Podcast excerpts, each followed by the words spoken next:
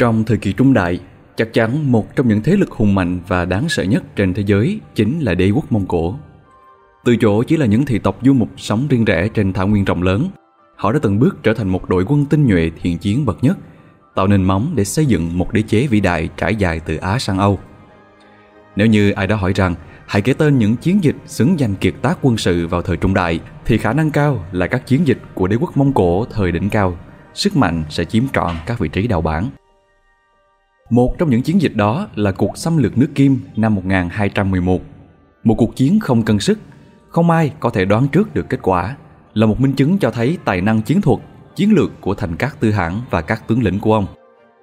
Đội quân của thành các tư hãng đã đập nát đạo quân hùng mạnh hàng chục vạn người của nước Kim như thế nào? Hãy cùng tìm hiểu qua video này nhé! Mông Cổ thống nhất những cải cách quân sự của thành các tư hãng Vào đầu thế kỷ 13, Thảo Nguyên Mông Cổ vốn bị chia cắt xé lẻ thành nhiều thế lực, cuối cùng đã được thống nhất dưới quyền cai trị của một người duy nhất. Đó chính là Thiết Mộc Chân, và đến năm 1206, ông tự xưng là Thành Cát Tư Hãn, thành lập nước Đại Mông Cổ Quốc. Ngay sau đó, Thành Cát Tư Hãn bắt tay vào xây dựng cỗ máy chiến tranh của mình. Ông đã đem tới những cải cách quan trọng mang tính cách mạng như sau. Quân đội được tổ chức theo thang thập phân, cứ 10 người thành một thập hộ đứng đầu là thập hội trưởng. Cứ 10 thập hộ thành một bách hộ, đứng đầu là bách hội trưởng. 10 bách hộ thành một thiên hộ, đứng đầu là thiên hộ tướng. Thiên hộ là đơn vị quân sự, xã hội quan trọng nhất của đế quốc Mông Cổ. Nhiều thiên hộ lại hợp lại thành vạn hộ, đứng đầu là vạn hộ tướng. Các chỉ huy đều gọi chung là ná nhang. Quân đội được chia làm 3 phần, tả dực, hữu dực và trung quân. Đứng đầu trung quân là thành cát tư hãng, đặt Mộc Hoa Lê làm vạn hồ tả dực tướng, đặt bát Nhĩ Truật là vạn hồ hiểu dực tướng. Chỉ huy tối cao của quân đội là thành các tư hãn, xung quanh là trung quân hay gọi là khiếp tiết, một lực lượng chính trị, quân sự bao gồm những chiến binh tinh nhuệ và sĩ quan tinh anh nhất của đế quốc, đồng thời là nơi đào tạo những người tố chức để trở thành tướng lĩnh trong tương lai. Trong số các ná nhang lại chọn ra những cá nhân xuất sắc để phong chức nguyệt lỗ tương đương với thống chế. Họ sở hữu quyền lực tuyệt đối trong chiến tranh, có khả năng tập hợp, chỉ huy quân đội và tác chiến độc lập với đại hãng, thậm chí có thể tùy tiện gây chiến khi thấy thích hợp. Các thành viên trong một đơn vị sinh hoạt, di chuyển cùng nhau. Vậy nên, binh lính xem nhau như gia đình, tin tưởng, giúp đỡ lẫn nhau khi gặp khó khăn, tạo nên sự gắn bó cho quân đội. Đi kèm với nó là một kỷ luật thép. Quân đội được hỗ trợ bởi một hệ thống thông tin liên lạc và hậu cần tinh vi. Đây là một cấu trúc quân sự tiến bộ, cho phép quân Mông Cổ thực hiện những chiến dịch tương tự như những đội quân từ thời chiến tranh Napoleon trở đi. Nó đảm bảo các mệnh lệnh từ cấp chiến lược đến chiến thuật được truyền đạt dễ dàng, đảm bảo sự thống nhất trong mục tiêu quân sự, đồng thời cho phép các đơn vị Mông Cổ có sự linh hoạt và tự do hoạt động, phản ứng nhanh với các tình huống bất ngờ trên chiến trường. Chính sự vượt trội trong tổ chức, kỷ luật, hệ thống thông tin và sự thiên tài của các chỉ huy đã giúp đế quốc Mông Cổ thực hiện những kiệt tác quân sự được xem là bất khả thi vào thời bấy giờ. Tổng quan về chiến lược tác chiến của đế quốc Mông Cổ Các tiến hành chiến tranh của thành các tư hãng có nhiều điểm tương đồng với hoàng đế Napoleon của Pháp. Đó là tìm kiếm một chiến thắng quyết định trên chiến trường. Trước khi mỗi chiến dịch diễn ra, thì thành các tư hạng sẽ cho dựng lên hàng loạt trạm tiếp tế trên đường hành quân. Khi hành quân, Quân Mông Cổ không di chuyển như một thể thống nhất mà chia ra thành nhiều lực lượng độc lập di chuyển theo nhiều ngã đường khác nhau. Thường thì họ sẽ chia ra di chuyển theo hai đợt. Đợt đầu tiên là quân do thám, tiên phong, có nhiệm vụ thu thập thông tin, xác nhận vị trí của kẻ thù, địa hình xung quanh, nguồn thức ăn, vân vân. Đợt sau đó là lực lượng chủ lực. Hơn nữa, quân Mông Cổ cũng thực hiện tự cung tự cấp, tức là tự mình mang thức ăn và trang bị hoặc cướp bóc tại chỗ để giảm gánh nặng hậu cần. Nhờ các tổ chức này, quân Mông Cổ có thể hành quân thần tốc và tấn công vào nhiều vị trí cùng một lúc, gây nhiễu loạn thông tin cho đối phương, khiến cho đối phương không nắm rõ được số lượng cũng như mục đích của họ. Các lực lượng Mông Cổ dù di chuyển và tác chiến độc lập, nhưng vẫn có thể kết hợp ăn ý với nhau thông qua hệ thống liên lạc tiến bộ. Cách di chuyển trên cho phép quân Mông Cổ thực hiện một chiến thuật được gọi là nết, hay còn gọi là cái túi trong tiếng Việt. Quân Mông Cổ sẽ tiến hành bao vây và chia cắt khiến lực lượng đối phương co cụm lại một điểm. Chiến thuật này thường hay được sử dụng khi công thành. Khi ấy, quân Mông Cổ sẽ lùa di dân từ khắp nơi vào một thành trì trọng điểm của đối phương, tạo nên sự hỗn loạn cũng như kéo giãn lương thực cho thành trì đó, khiến cho việc công thành dễ dàng hơn. Tất cả những cách thức trên đều có cùng một mục đích, đó là ép đối phương phải giao chiến trong điều kiện có lợi cho quân Mông Cổ. Và khi đã nhử được đối phương, các lực lượng Mông Cổ sẽ ngay lập tức hội tụ tại chiến trường. Với lợi thế về tốc độ và thông tin, họ có thể tạo nên ưu thế số lượng cục bộ và nghiền nát lực lượng chủ lực của kẻ thù. Tuy nhiên, đó vẫn chưa phải điểm kết của một chiến dịch. Thành các tư hãng trong khoảng thời gian lăn lộn trên thảo nguyên đã nhận ra rằng chừng nào đối phương vẫn còn một thủ lĩnh thì chừng đó đối phương vẫn có thể tập hợp một đội quân khác. Do đó, một chiến thuật mới lại được tạo ra, tiến công thọc sâu. Thành các tư hãng sẽ chọn ra một lực lượng có nhiệm vụ phải đơn độc tiến sâu vào lãnh thổ đối phương, truy lùng những yếu nhân có khả năng tập hợp lực lượng và ngăn cản điều đó xảy ra. Tiến công thọc sâu là một trong những thứ thể hiện rõ nhất nghệ thuật chiến tranh đỉnh cao và khả năng tác chiến thần sầu của quân Mông Cổ vào thế kỷ 13. Bởi lẽ, lực lượng này phải đi sâu vào đất địch mà không có viện binh hay hậu cần gì. Do đó, tính rủi ro cực kỳ cao. Chỉ những lực lượng tinh nhuệ nhất và những ná nhang ưu tú nhất mới được chọn để thực hiện tiến công thọc sâu. Ví dụ như trong khuôn khổ chiến tranh Mông Cổ Khwarezmia, Thành các Tư hãng đã cắt cử hai trong số các ná nhang tài giỏi nhất của mình là Triết Biệt và Tóc Bất Đài để truy lùng Sa Muhammad. Triết Biệt và Tóc Bất Đài lần lượt quét sạch mọi lực lượng cản đường mình. Chưa hết, họ còn tiếp tục đánh vào nước Georgia theo cơ đốc giáo, bấy giờ là một thế lực ở vùng Caucasus. Hai người lại tiếp tục cho quân vượt dãy Caucasus vào đất Rus thuộc lãnh thổ nước Nga ngày nay, giành lấy một chiến thắng áp đảo trong trận sông Kanka. Chỉ sau đó, Triết Biệt và Tốc Bất Đài mới quay về Mông Cổ. Họ đã thực hiện một chiến dịch kéo dài 3 năm trời mà không cần thêm viện binh từ Mông Cổ. Kỳ tích ấy để khiến các sử gia bấy giờ phải cảm thán. Thằng ôi, liệu những thế hệ sau này có tin được những gì mà ta đang viết ra? Về một đội quân mà chỉ cần một phần nhỏ là đủ để đánh đổ hàng loạt quốc gia. Đúng là chưa từng thấy. Trước đây lẫn bây giờ, chưa có vị quân chủ nào có thể chinh phạt được như thế. Quan hệ giữa Kim và Mông Cổ lúc bấy giờ Khi đối mặt với sự nổi lên của thành các tư hãng, phản ứng của nhà Kim lại bị động một cách khó hiểu.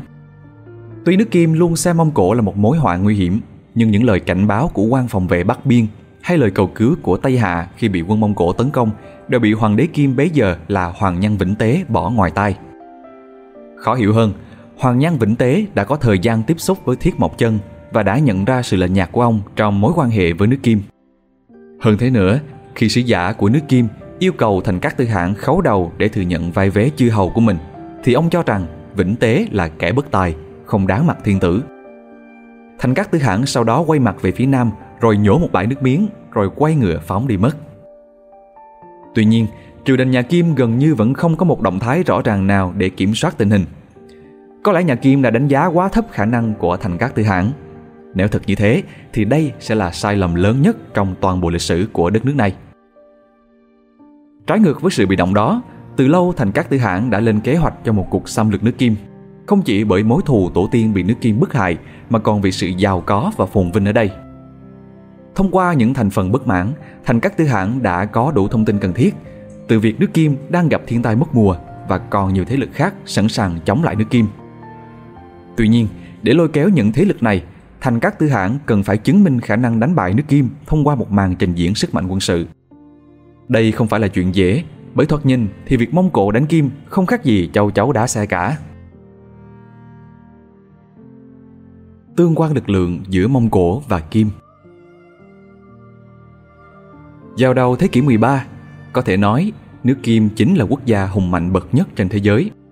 Nước Kim có dân số vào khoảng 50 triệu người, con số ngang với thời cực thịnh của nhà Đường và họ sở hữu một lực lượng thường trực vào khoảng 60 vạn quân, chưa tính quân đội riêng của quý tộc và lính đánh thuê. Tuy sức mạnh của nước Kim đã giảm đi nhiều so với thế kỷ trước đó, nhưng nước Kim vẫn là một thế lực ở Đông Á. Điều ấy đã được thể hiện qua cuộc chiến với Nam Tống từ năm 1206 đến năm 1208, kết thúc bằng một hiệp ước có lợi cho nước Kim.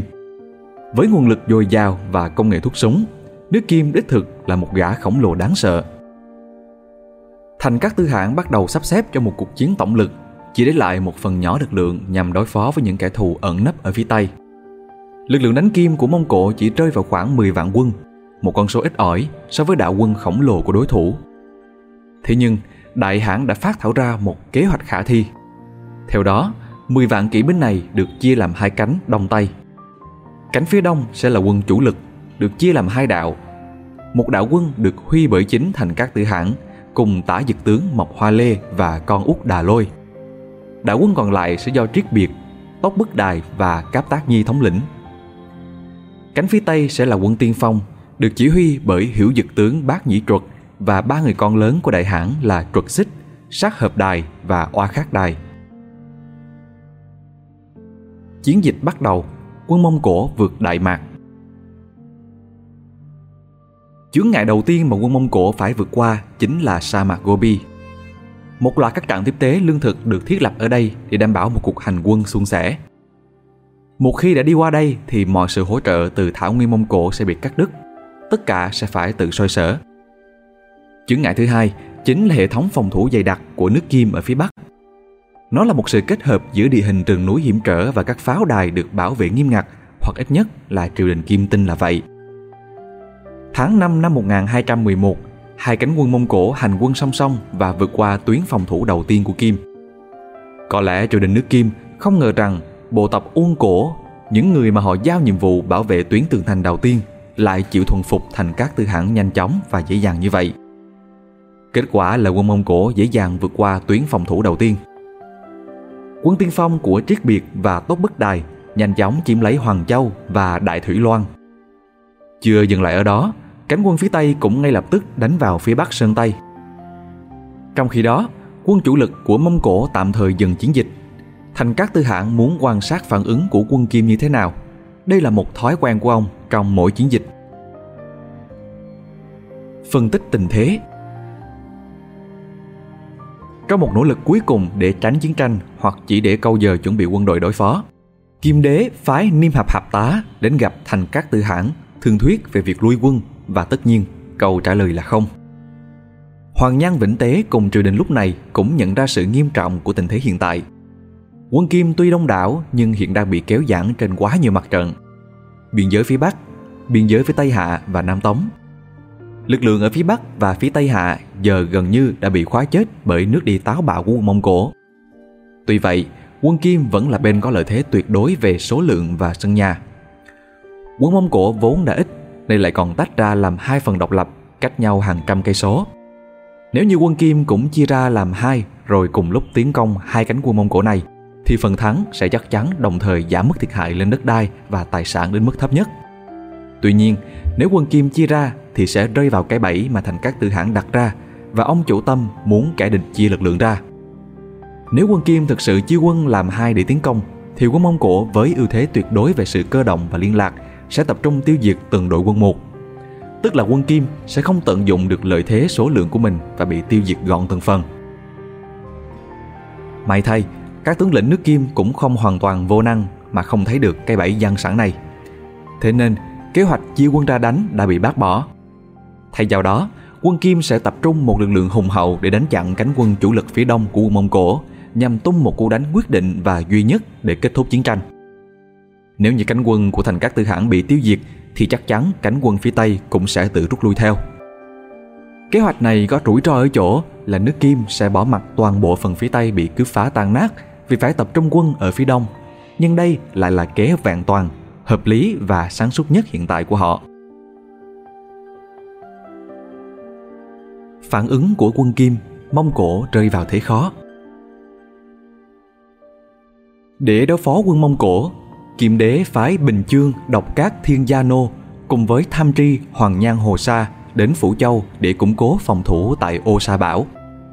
Song song với đó, triều đình Kim cho tập hợp thêm một đội quân đông đảo chặn ở Giả Hồ Lĩnh dưới quyền thủ hộ tướng của Tây Kinh, tức Đại Đông là Hột Thạch Liệt Hồ Sa Hổ nhà Kim muốn hạn chế sự cơ động của kỵ binh Mông Cổ bằng cách tận dụng địa hình cũng như các công sự có sẵn ở vùng đồi núi hiểm trở.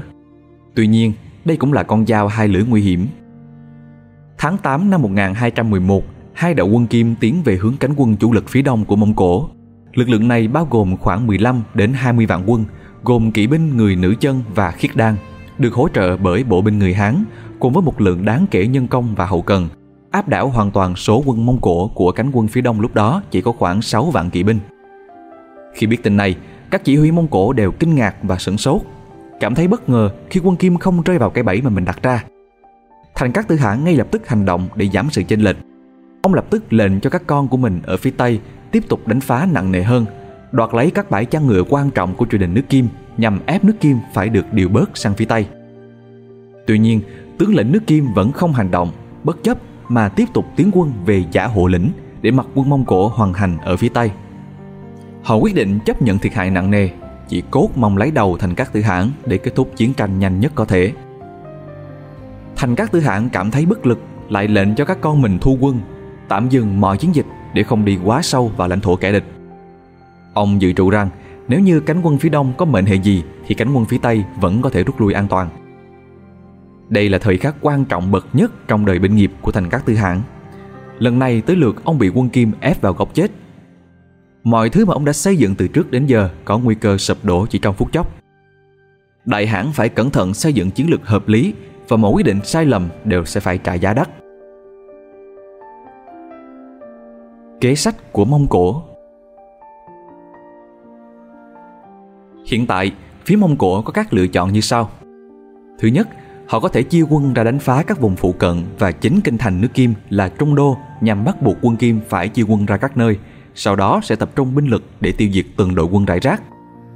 Thứ hai, tạm thời rút lui nhằm hội quân với cánh quân phía Tây, gia tăng quân số phe mình để tăng cơ hội chiến thắng. Thứ ba, rút lui thẳng về Mông Cổ. Thế nhưng, nhờ vào những thông tin có được từ trinh sát của mình, Thành các tư hãng có thêm một sự lựa chọn khác, tuy mạo hiểm nhưng lại có khả năng thành công cao nhất. Như đã nói trước đó, để chặn bước tiến của quân Mông Cổ, quân Kim đã chọn trận địa giả hồ lĩnh nhằm cản trở sự di chuyển của kỵ binh cơ động của phía Mông Cổ. Tuy nhiên, nơi này cũng gây hại cho quân Kim bởi địa hình ở đây bị cắt xẻ mạnh và rất hiểm trở. Hai đạo quân đông đảo từ Trung Đô và Đại Đồng không thể đi vào cùng một lúc. Thế nên, các chỉ huy đã thống nhất để quân của độc các Thiên Gia Nô và Hoàng Nhan Hồ Sa đi tới Ô Sa Bảo trước, còn Hột Thạch Liệt Hồ Sa Hổ theo sau. Biết được điều này, Thành Các Tư hạ ngay lập tức hành động, quyết định đánh nhanh thắng nhanh, tiêu diệt từng đội quân một trước khi quân Kim có cơ hội phối hợp.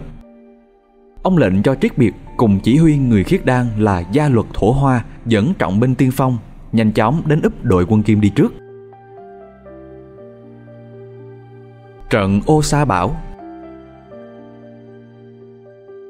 Ở Ô Sa Bảo, quân Kim đang củng cố lại công sự thì đột nhiên quân Mông Cổ xuất hiện. Mặc dù đây chỉ là đội quân tiên phong và lại có ưu thế số lượng nhưng bị đánh bất ngờ nên quân Kim nhanh chóng tháo chạy. Quân Mông Cổ đuổi theo chém giết, sau đó chiếm liền mấy doanh, thành. Quân Kim ở Ô Sa Bảo bị đánh tan nát nhưng vẫn cố đến Hoang Nhị Chủy để hội quân. Triết Biệt sau đó quay về hội quân với thành các tư hãng công hạ Phổ Châu. Lúc này, kỵ binh tiên phong của cánh quân Kim chủ lực chỉ huy bởi Hồ Sa Hổ cũng vừa chạy đến thì thấy Phổ Châu đã thất thủ. Thuộc tướng khuyên nên nhân lúc quân Mông Cổ chưa phòng bị mà dùng kỵ binh đánh úp. Hồ Sa Hổ cho rằng như thế là quá mạo hiểm nên đợi toàn quân tới nơi thì sẽ nắm chắc chắn phần thắng hơn.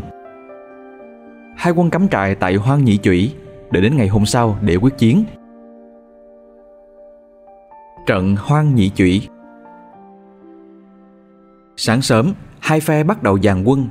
Hồ Sa Hổ hạ lệnh cho Thạch Mạc Minh Nang, vốn là người khiết đan, lại từng sang thông hiếu với thành các tư hãn đến trại Mông Cổ để chiêu hàng, cốt là để quân Mông Cổ lơ là phòng bị. Thế nhưng, chẳng ai ngờ được là Minh Nang lại đạo hàng quân Mông Cổ rồi tiết lộ thông tin về quân Kim cho quân Mông Cổ biết. Thành các tư hãn cũng nghi ngờ đây là mưu kế của quân Kim nên hành động cẩn trọng gọi người bắt trói Minh nang lại. Quân Kim vẫn áp đảo quân Mông Cổ về số lượng, phe Mông Cổ hơi núng, các tướng đều không biết đánh như thế nào. Mộc Hoa Lê tâu với đại hãn rằng Địch nhiều ta ít, không liều chết mà đánh thì không thể thắng. Đúng lúc này, quân trinh sát của Mông Cổ quay về, dẫn đầu là chỉ huy người đảng hạng có tên Sát Hãn. Sát Hãn tâu rằng Không việc gì phải sợ, quân Kim tuy đông nhưng không có kỷ luật hàng lối gì. Bất cứ một chỉ huy dày dạn kinh nghiệm nào cũng hiểu tầm quan trọng của kỷ luật quân đội. Do đó, thành các tư hãn nghe được tin này thì mừng lắm, liền lệnh cho tả dực quân cùng trung quân tham chiến. Quân Kim xếp kỵ binh nữ chân và khiết đan làm tiên phong, phía sau là bộ binh người Hán, kỵ binh nước Kim là lực lượng nòng cốt, có lối chiến đấu tương tự như kỵ binh thảo nguyên của Mông Cổ với sở trường là bắn cung và xung phong. Thoạt tiên Mộc Hoa Lê dẫn tả dực quân nghênh chiến, kỵ binh hai phe trút lên nhau những đợt tên như mưa, xong rồi lại xung phong, xung phong rồi lại rút, rút rồi lại bắn tên. Quân Kim dù đông và có trang bị tốt hơn nhưng lại thiếu kỷ luật, liên tiếp bị kỵ binh Mông Cổ lấn lướt đẩy lui làm cho nao núng. Thế trận quân Kim bắt đầu tan vỡ, kỵ binh phía trước bắt đầu quay ngựa tháo chạy. Trận chiến lại diễn ra trong hẻm núi, kỵ binh Kim không biết chạy đi đâu nên chạy cả vào bộ binh phía sau, giẫm đạp lên nhau hòng thoát thân, trận địa trở nên hỗn loạn. Thời cơ đã đến, thành các tư hãng liền lệnh cho trung quân với hàng nghìn quân tinh nhuệ khiếp tiết xông lên hỗ trợ Mộc Hoa Lê. Một đòn xung phong tổng lực được tung ra để kết thúc trận chiến. Quân Kim tan vỡ, bị nghiền nát bởi sự kỷ luật của quân Mông Cổ. Chưa dừng lại ở đó, kỵ binh Mông Cổ tiếp tục đuổi theo chém giết, truy đuổi tàn quân đến 30 dặm. Trận Cối Hà Bảo Hồ Sa và Thiên Gia Nô dẫn bại binh từ Ô Sa Bảo đến nơi thì ngay quân Kim đại bại, lại dưới đường gặp quân Mông Cổ đang truy kích nên bị đánh cho tháo chạy về Cối Hà Bảo. Hồ Sa Hổ sau trận thua nặng nề ở Hoang Nhị Chủy thì cũng may mắn sống sót, rồi dẫn tàn quân hội quân ở Cối Hà Bảo. Quân Mông Cổ đuổi tới nơi thì bắt đầu bao vây. Quân Kim chống chọi được 3 ngày thì thành các tư hãng đích thân dẫn 3.000 thân binh đến tham chiến. Thấy tình thế vô vọng, Hồ Sa Hổ cùng 7.000 thân binh mở đường máu, khó khăn lắm mới chạy được tới Tan Căng Hà. Tại đây lại chạm trán 3.000 kỵ binh của gia luật thổ hoa. Một lần nữa, Hồ Sa Hổ thua trận, tiếp tục chạy về Trung Đô qua hướng Cư Dung Quan. Mông Cổ đại thắng, Kim đại bại. Tới đây thì đại chiến giả hồ lĩnh kết thúc. Quân Mông Cổ giành lấy chiến thắng áp đảo mang tính bước ngoặt cán cân quyền lực ở Hoa Bắc đã bị lật ngược. Kim bây giờ lại ở thế yếu so với Mông Cổ. Hàng chục vạn quân Kim bị tàn sát giả mang, đến mức nhiều năm sau, đạo sĩ Khâu Sứ Cơ cũng không khỏi bàng hoàng khi nhìn thấy cảnh tượng xương trắng vương vãi khắp nơi. Nước Kim sẽ không bao giờ có thể tập hợp lại một lực lượng hùng hậu tương tự như ở giả hội lĩnh. Giờ thì, quân Mông Cổ chỉ cần vượt qua cư dung quan là trọng đường đánh vào Trung Đô và khu vực phía bắc Hoàng Hà Chiến thắng tại Giả hội Lĩnh trở thành một huyền thoại, nói vĩ đại đến mức mà các thế hệ Mông Cổ sau này vẫn tự hào tuyên bố rằng là cha ông của họ đã từng tham gia vào trận chiến này. Tuy vậy, nước Kim dù đã suy yếu rất nhiều nhưng vẫn chưa bị khuất phục hoàn toàn. Trận Cư Dung Quan Sau khi đã làm chủ được các thành trì ở phía Bắc, thành các tư hãng lệnh cho triết biệt đánh hạ Cư Dung Quan một cư ải chắn giữa giả hồ lĩnh và kinh thành trung đô của nước Kim. Nếu quân Mông Cổ muốn tiến vào Hoa Bắc thì đây là con đường thuận tiện nhất hiện giờ. Địa hình nơi đây cũng không khác mấy lúc mới tiến vào giả hồ lĩnh, núi rừng trùng điệp. Cư Dung Quan dựa vào thế rừng núi mà xây nên. Đối với quân Mông Cổ hiện giờ mà nói thì không có cách nào đánh hạ được dễ dàng. Triết biệt cùng quân tiên phong tới trước cửa ải thì đều kinh ngạc bởi sự vững chãi của trường thành và sự hiểm trở của địa hình Liên lệnh cho toàn quân bỏ lại hành lý và chiến lợi phẩm, nhanh chóng quay về báo tin cho đại hãn.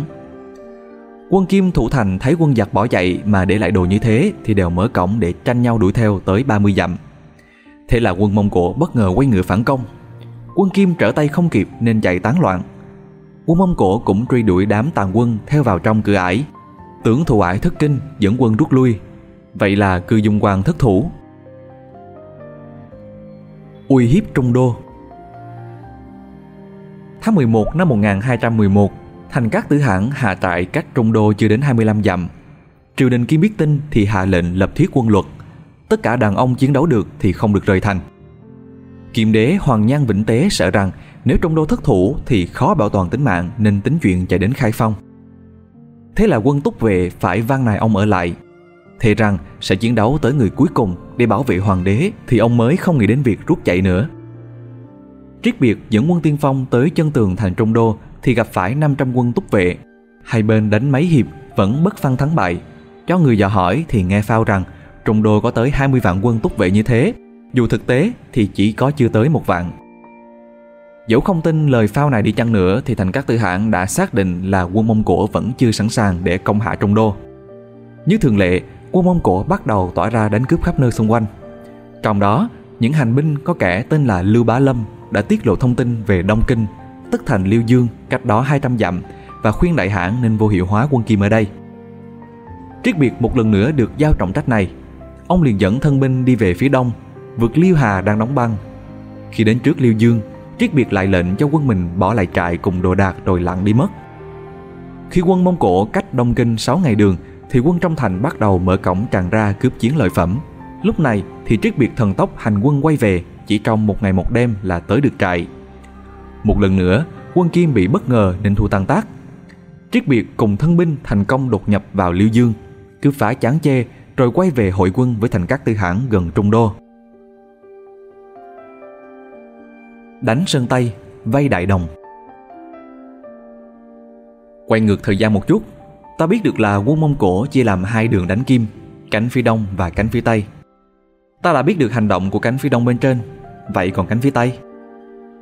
Khi cánh quân phía tây tiến vào Sơn Tây, họ đã phải đột ngột dừng lại vì nghe báo tin rằng quân Kim đang tập trung một lực lượng khổng lồ ở giả Hồ Lĩnh. Vì sợ rằng nếu cánh phía đông thua trận thì lực lượng này có thể nhanh chóng bị quân Kim truy đuổi bằng đường qua Tây Kinh Đại Đông. Vì vậy để an toàn, họ tạm thời hạ trại chờ động tĩnh ở phía đông. Vào tháng 10 năm 1211, tức là sau khi quân Mông Cổ đại thắng ở giả Hồ Lĩnh, thấy rằng không còn gì uy hiếp được mình, nên cánh quân này cũng ngay lập tức khởi động lại chiến dịch. Quân Mông Cổ ở đây bắt đầu hành quân sâu vào Sơn Tây, ngăn cản lực lượng ở đây tập hợp để cứu Trung Đô, sau đó lại quay về thung lũng Tăng Ca Hà nhằm vây Đại Đồng. Mặc dù được nhiều thắng lợi quan trọng, uy hiếp Trung Đô và làm suy yếu sức mạnh của nước Kim, nhưng Mông Cổ lúc bấy giờ vẫn chưa đủ thực lực để tiêu diệt tận gốc địch thủ. Do đó, một thời gian ngắn sau, Thành cát Tư Hãn cho rút quân về Mông Cổ. Chiến dịch tấn công năm 1211 của Thành cát Tư Hãn chấm dứt ở đây, nhưng cuộc chiến để tiêu diệt nước Kim của đế quốc Mông Cổ thì mới bắt đầu. Thành Các Tư Hãn thực hiện chiến dịch này khi đã ngoài 40 và đây thường được xem là chiến tích vĩ đại nhất của ông. Quân Mông Cổ đã thể hiện mình là đội quân vượt trội hơn về mọi mặt so với quân Kim, từ chiến thuật đến chiến lược. Đã có lúc, quân Mông Cổ có đến 3 đội quân hành động độc lập với khoảng cách từ hàng trăm đến hàng ngàn cây số, nhưng vẫn phối hợp ăn ý và đồng bộ với nhau và hỗ trợ lẫn nhau. Đó là nhờ vào hệ thống thông tin liên lạc đi trước thời đại của họ. Mặc dù nhà Kim vẫn chưa bị đánh bại hoàn toàn, quân Kim vẫn liên tiếp tung ra những đội quân hùng hậu nhiều năm sau đó, nhưng cuộc chiến này đã vĩnh viễn thay đổi cán cân quyền lực ở Hoa Bắc. Nó đã chứng minh sức mạnh khó sánh bằng của cỗ máy quân sự đế quốc Mông Cổ, và thực tế lịch sử sau đó đã chứng minh đế quốc Mông Cổ càng quét từ Á sang Âu, tạo nên một đế chế hùng mạnh bậc nhất thế giới thời bấy giờ. Và vừa rồi là toàn bộ những thông tin về chiến dịch tấn công nước Kim năm 1211 của thành Cát Tư Hãn, một kỳ tích quân sự của người được tôn xưng là Hoàng đế chinh phạt. Nếu các bạn thích video lần này, hãy like, share và subscribe cho kênh youtube của Spyroom nhé. Và cũng đừng quên bật nút chuông thông báo ngay bên cạnh để không bỏ lỡ các nội dung thú vị khác trong tương lai. Còn bây giờ thì xin chào và hẹn gặp lại các bạn trong những video lần sau. Đây là Spyroom, còn mình là Nam.